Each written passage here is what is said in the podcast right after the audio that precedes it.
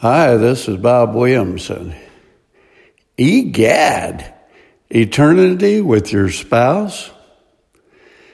I have a friend that is anxious about knowing whether or not he will know his wife in heaven. He does not like the fact that the Bible says that we will not marry in heaven. Jesus was posed this question when asked about a woman who hypothetically got married, but her many husbands kept dying off until she had married and remarried several times. They wanted to know whose wife she would be in heaven. And Jesus said, There is no marriage in heaven, and we would be like the angels. Matthew 22 30. For in the resurrection they neither marry nor are given in marriage but are like angels in heaven. Sorry, Mormons, but the Bible negates your belief system. Now, some folks might look at having to spend eternity with their spouse as a form of hell. Before my wife pops a cork, I will not include myself with those folks, nor would my buddy. He has married, been married some 45 years, and um, he and his wife are inseparable. Where he goes, she goes, and vice versa. He has some health issues and is concerned that he might die and never see her again. I tried to reassure him that we will know our friends and loved ones, and there'll be plenty of time to rejoice with them. Our reunions with loved ones are more likely to be filled with recrowning the grace and glory of God in our lives, His wondrous love, and His mighty works. I believe we will rejoice all the more because we can praise and worship the Lord in the company of other believers, especially those we loved on earth. What makes me think that we will know each other? Because the Bible has numerous examples of recognizable people Moses and Elijah at the Transfiguration, the poor beggar Lazarus in, in Abraham's arms, and, J- and Jesus, to name a few, after his resurrection.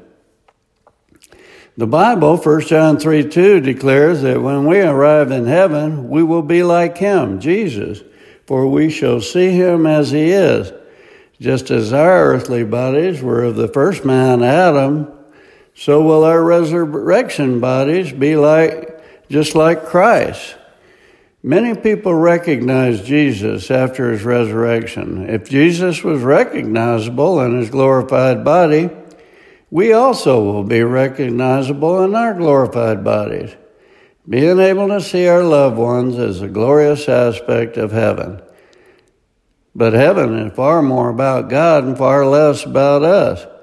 Can you imagine what a pleasure it will be to re- be reunited with our loved ones and together worship God with them for all eternity? So, what about those unsaved friends and family members that didn't make it into heaven? Isaiah 65 17 clears this up for me. Behold, I will create new heavens and a new earth. The former things will not be remembered, nor will they come to mind. In Revelation 21 3, the Bible states God will wipe away every tear from their eyes, and there will no longer be death. There will be no, no longer be sorrow and anguish or crying or pain for the first things have passed away.